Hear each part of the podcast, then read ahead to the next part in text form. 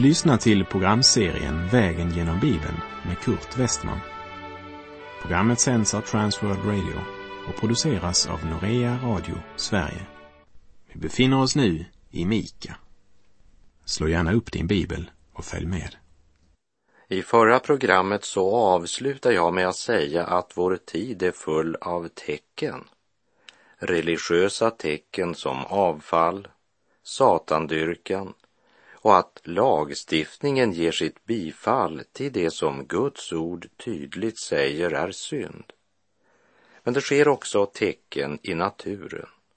När Gud försöker varna människorna och kalla dem till omvändelse genom att naturkrafterna skakar vår värld. Gud far ner och går fram över jordens höjder. Bergen smälter under honom och dalarna bryter fram som vaxet för elden, som vattnet när det störtar utför branten.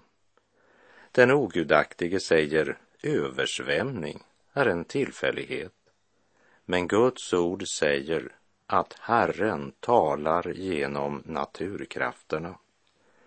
Och när Gud talar genom profeten Mika gör han klart för Israels folk att det är på grund av deras synd som dessa naturkrafter nu ska rasa.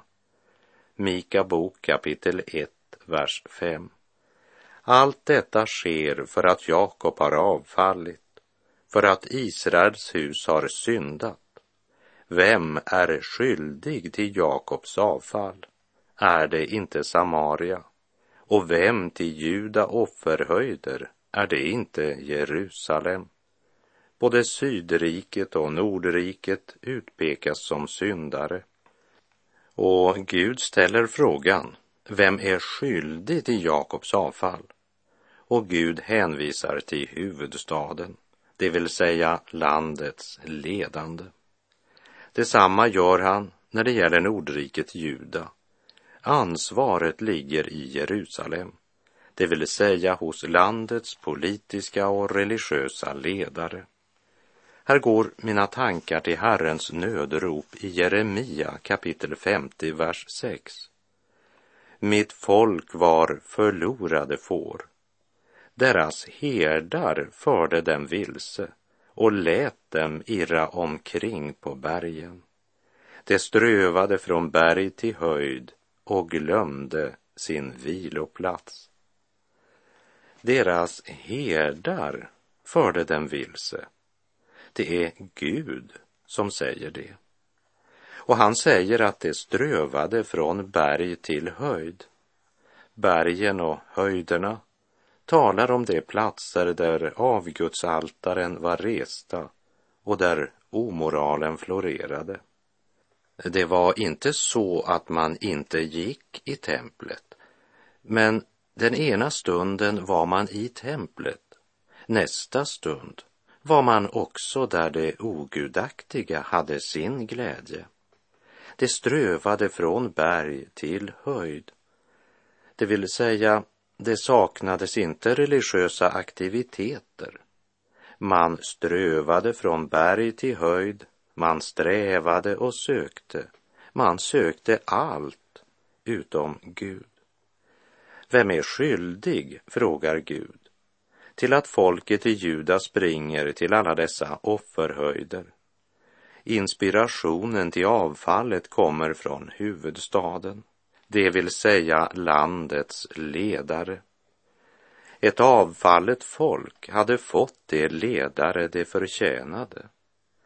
Men nu ska Gud döma dem för deras synder Snart ska både folket och dess ledare skörda vad de har sått.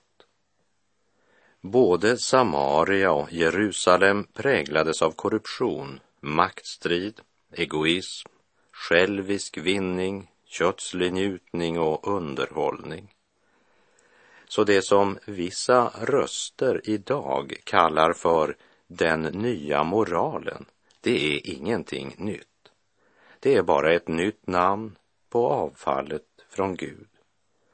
Och liksom den gången så leder avfallet till att Guds dom kommer över nationen, från den högste till den ringaste. Profeten Mika kapitel 1, vers 6. Därför skall jag göra Samaria till en stenhög på marken, till en plats för vinodling. Jag ska vräka hennes stenar ner i dalen och blotta hennes grundvalar. Och det är just precis vad det är idag. Mika profetia har blivit uppfylld högst bokstavligt. Samarias roll övertogs efterhand av Neapolis. Av Nordrikets forna huvudstad återstår idag endast ruiner. Och orsaken till att Samarias slut blev sådant får vi veta i Mika 1, vers 5. Allt detta sker för att Jakob har avfallit, för att Israels hus har syndat. Vi fortsätter och läser vers 7. Alla hennes utskurna avgudabilder skall krossas, alla hennes skökogåvor skall brännas upp i eld, alla hennes avgudar skall jag förstöra, ty genom skökolön har hon skaffat dem, och skökolön skall det bli. Den sista stormakt som erövrade Samaria, det var romarna. Herodes den store mottog Samaria som en gåva av kejsar Augustus, som på grekiska kallades kejsare Sebastos. Och till kejsarens ära så gav Herodes den store Samaria nu namnet Sebastos. Och det namnet finns fortfarande bevarat i den arabiska Sebastie, som är en liten arabisk landsby som ligger i närheten. Herren sa bland annat att hennes utskurna avgudabilder ska krossas. Därför är det intressant att registrera att vid utgrävningarna som gjorts där har man endast hittat rester av Omris, Ahabs och Jehus palats samt några värdefulla arbeten av elfenben men inga som helst rester av några avgudar. Guiden berättade att man vid slottsruinerna funnit en romersk basilika och en hippodrom, men märkligt nog inte alls några avgudar, trots att man med säkerhet vet att det här föregick avgudstyrkan i stor skala. Men det är bara Mika profetia som bokstavligt har gått i uppfyllelse. Alla hennes utskurna avgudabilder skall krossas. Alla hennes skökogåvor skall brännas upp i eld. Alla hennes avgudar skall jag förstöra. O Gud, all sanningskälla, jag tror ditt löftesord.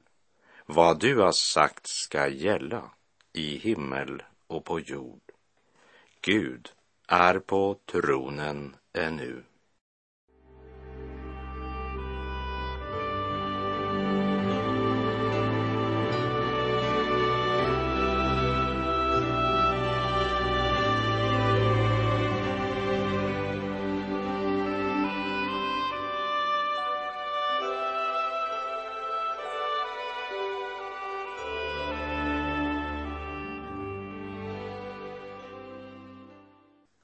Resten av Mika kapitel 1 utgör Mika klagosång. Han är djupt skakad och sörjer stort över Israels många synder. För han vet vilka oerhörda konsekvenser nationen snart ska skörda på grund av sitt avfall. Mika är något mer än en man som förkunnar mot betalning. Han är en profet kallad av Gud. Och likt Jeremia och Hosea har han en stor kärlek till sitt folk. Utan att kompromissa förkunnar han sanningen rakt på sak. Och det är med tårar i ögonen han ropar ut budskapet. Vi läser vers 8 och 9. Över detta vill jag klaga och jämra mig jag vill gå utblottad och naken. Jag vill yla som en schakal och klagas som en struts. Ty hennes sår kan inte läkas. Det har nått ända till Juda. Det har nått ända till mitt folks port, ända till Jerusalem. För att uttrycka själens förtvivlade skrik använder Mika bland annat bilden av schakalens ylande. Många var väl kända med detta fruktansvärda, genomträngande ylande. Och det var en stark illustration av en själ i djup nöd. Profeten går utblottad och naken. Det vill säga, han har ingenting att dölja sig med. Inget att gömma sig bakom. Han vill helt enkelt inte dölja sin nöd utan låta den bli uppenbar för alla. Han talar inte bara om sår som smärtar, men likt schakalen ylar han ut sin nöd eftersom det handlar om ett sår som inte kan läkas. Avfallet har gått för långt. Det har trängt helt in i Jerusalem. Med andra ord, till och med templet är nu präglat av avfallet. Folkets religiösa auktoriteter erbjöd människorna att komma till templet och få tillfredsställt sina religiösa behov utan att bryta med synden och världen. Jerusalem kunde erbjuda något för var smak. Det var bara att välja. Och avfallet omfattade såväl lära som liv. När väl fäderna hade förkastat läran förkastade barnen moralen. Synd och ogudaktighet grep om sig allt mer och det som Gud kallade synd kallade folket för frihet. Och när avfallet trängt in i själva helgedomen är såret oläkligt, ropar Mika. Herren låter Mika ropa ut budskapet med smärta likt schakalens ylande för att folket ska förstå hur Gud känner det, hur Gud ser på deras synd och förstå att Gud kan inte låta synden passera ostraffat. Varningsropet ljuder. Men nationen, den hade nu passerat den gräns från vilken det var möjligt att vända tillbaka. Personligen vet jag inte var den gränsen går, men jag vet att det finns en sådan gräns. Jag undrar om vi redan har passerat den gränsen i vårt land. Jag vet i alla fall att man inte längre lyssnar till Guds röst samtidigt som det är en stor andlig öppenhet idag. Så jag vet inte hur djupt den går och vilken plats Gud har i all denna öppenhet. Många lever i synd utan att omvända sig från synden, men säger ändå att de älskar Guds ord. Eller som Mika sa, hennes sår kan inte läkas det har nått ända till Juda.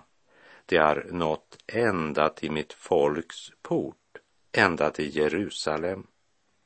Assyriens armé under Sanheribs ledning kom ner norrifrån och kom ner till Nordriket. Han kom så långt som till Jerusalems mur. Men Gud hade sagt till Jesaja att han skulle förkunna att Jerusalem inte skulle falla i fiendehand denna gång. Men detta allvarliga angrepp, det var en Herrens varning. Men folket ville inte vända om. De fortsatte sin avgudadyrkan, sin omoral, sin synd och sitt avfall. Och så kom dagen då Gud ska döma sydriket Juda som han tidigare dömt Israel. Vi läser Mika kapitel 1, vers 10. Förkunnade inte i gat, gråt inte så bittert. I Betle Afra vältrar jag mig i stoftet Gat tillhörde ju filisteerna, en av Israels ärkefiender.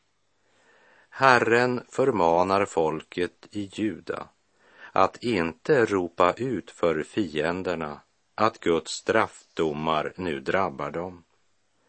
Det är en tragedi när det folk som skulle vara Guds folk och ett ljus för andra nationer själva lever i synd och mörker. Det är som om Gud säger, ni är så självupptagna. Ni har ofta så bråttom att ropa och klaga ut er nöd när det går er emot. Men när Guds dom drabbar er, försök då inte söka sympati hos era fiender. Eftersom ni inte har något att förkunna, så låt bli att förkunna i gat. Eftersom ni inte kan vittna om Gud, låt i alla fall bli att vittna om er själva. Kan ni inte predika tro, så håll mun. Gråt inte så bittert. Eller som en av våra fäder uttryckte det. Förkunna din tro om du har någon. Och har du ingen så sätt dig ner och var tyst. För otro och tvivel har jag nog av själv. När vi inte har något annat på hjärtat en suck och lagan så bör vi inte vara för pratsamma. Det finns viktigare saker i livet än att påminna folk om hur dåligt väder det är. Jag skulle ej sörja, jag har ju en vän som bär på sitt hjärta min nöd. Förkunnade inte i gat, gråt inte så bittert. I Betle Afra vältrar jag mig i stoftet. Betleafra betyder stofthus eller stoftplats. Gat betyder vinpress. Gat var en stor och välbefäst stad där vinet flödade. Men när Guds dom drabbar är inte lösningen att ropa och gråta ut sin nöd för gat och trösta sig vid vinpressen. Gå hellre till Betleafra som filisterna bara räknar för stoft. Sök inte tröst i världen utan visa din ånger för Gud. Herrens profet säger att i Betleafra vältrar han sig i stoftet. Från vår vandring genom Jobs bok minns vi vad Job sa när det gick upp för honom vem Gud egentligen var. Jobb 42, vers 5 och 6. Förut hade jag hört talas om dig, men nu har jag sett dig med egna ögon. Därför tar jag tillbaka allt och ångrar mig i stoft och aska. Stoft och aska var yttre, synliga ting med vilka människan under gamla förbundet visade sin ånger över synden och inför Guds dom så säger profeten Mika i Betleafra vältrar jag mig i stoftet.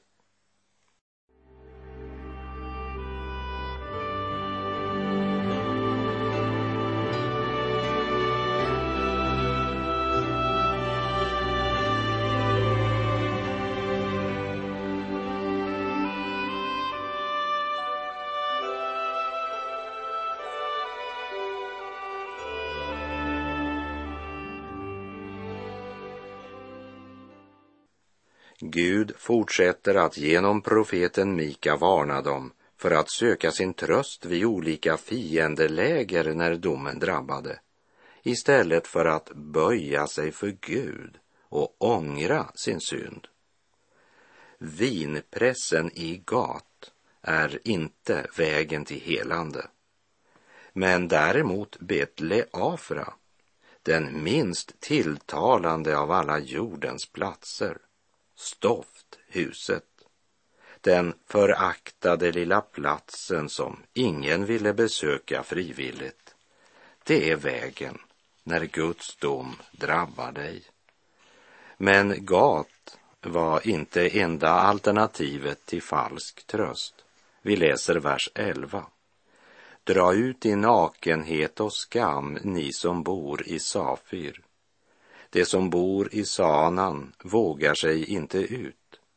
Klagoljuden i Bet-Haesel gör att ni inte kan stanna där. Safir betyder skön eller vacker. När hjärtat blivit tomt och människan förlorat sin rätta identitet som Guds barn blir fasaden och skenet viktigt. Då ord som karaktär och personlighet trängs undan för image och design, då är det senaste mode som gäller. Då gäller det att ha rätt kläder till rätt tid. Då gäller det att ha rätt hårfärg eller den rätta bilen. Det gäller att gå på de rätta ställena, ha rätt image. Men den som söker sin tillflykt i den verklighetsbild som reklamen målar upp kommer till sist att med skam måste dra ut ur Safir Saanan betyder fårbeten eller rik på jordar.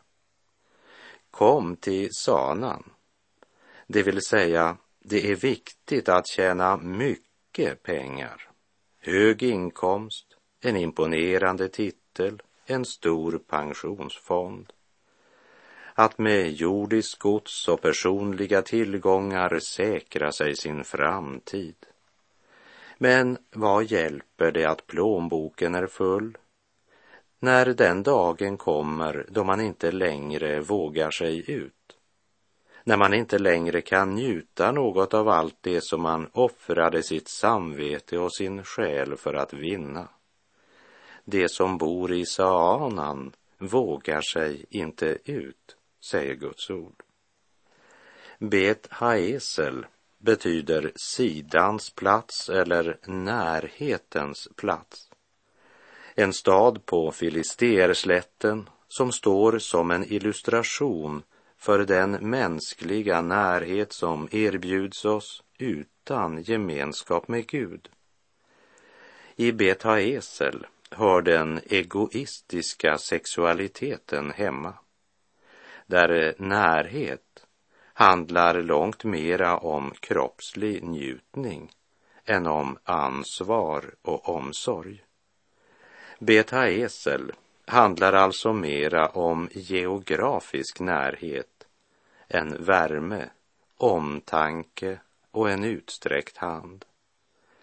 Där andlig närhet saknas tror människan att närhet kan uppnås genom geografisk förflyttning Mänsklig beröring är inte alltid detsamma som närhet.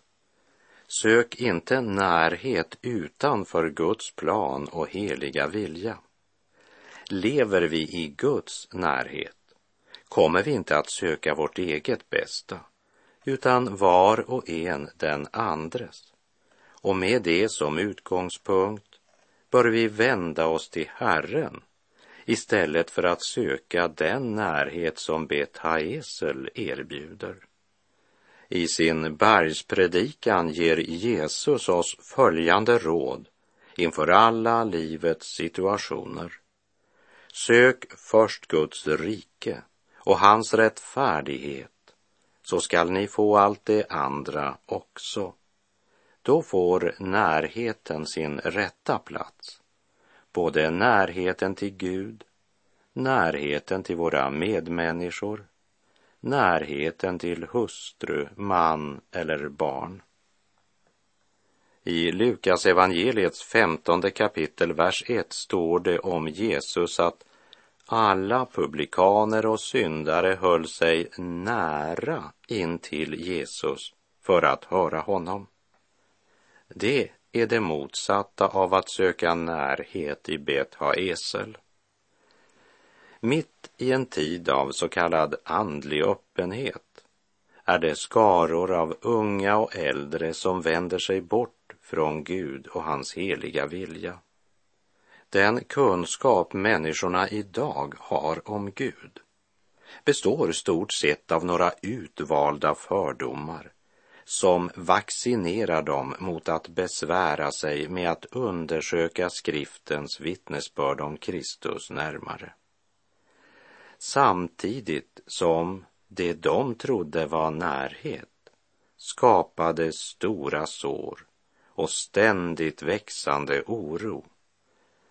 Ångest och tomhet var den frukt man skördade efter Betaesels närhet. Sann närhet omfattar både hjärta och förstånd och framför allt handlar det om att leva i Guds närhet. Har du vänt Gud ryggen? Är det egoismen som bestämmer dina val och dina handlingar? Var söker du närhet? Vad är det du är ute efter? Klagoljuden i Betaesel gör att du kan inte stanna där, skriver Mika. Profeten förkunnar att den tillfälliga trösten som man finner i Betaesel kommer plötsligt att ta slut och det blir omöjligt att stanna där. Och så bryter människan upp från en den ena, en den andra relationen. Man kan till sist inte förbli någonstans. Kära vän, Bet Haesel är ingen utväg. Vänd dig till Gud. Jag talar till frälst som ofrälst, men endast till den som är av sanningen, för det är bara den som kommer att lyssna. Detta förkunnar vi också inte med ord som mänsklig visdom lär, utan med ord som anden lär. När vi återger andliga ting med andliga ord. En oandlig människa tar inte emot det som tillhör Guds ande. Det är dårskap för henne och hon kan inte förstå det eftersom det måste bedömas på ett andligt sätt skriver Paulus i Första Korinterbrevet 2, vers 13 och 14. Hör Herrens ord. Klagoljuden i Bet Haesel gör att du inte kan stanna där. Och med det så är vår tid ute för den här gången. Sök inte glädje i Gats vinpress. Sök inte identitet i Safirs image och design. Sök inte trygghet i Sanans betydelsefulla positioner, ära, pengar eller annan jordisk rikedom som förgår. Sök inte trygghet och värme i Bet Haesels form för närhet, utan sök Gud medan han låter sig finnas. Åkalla honom medan han är nära. Herren vare med dig. Må hans välsignelse vila över dig. Gud är god.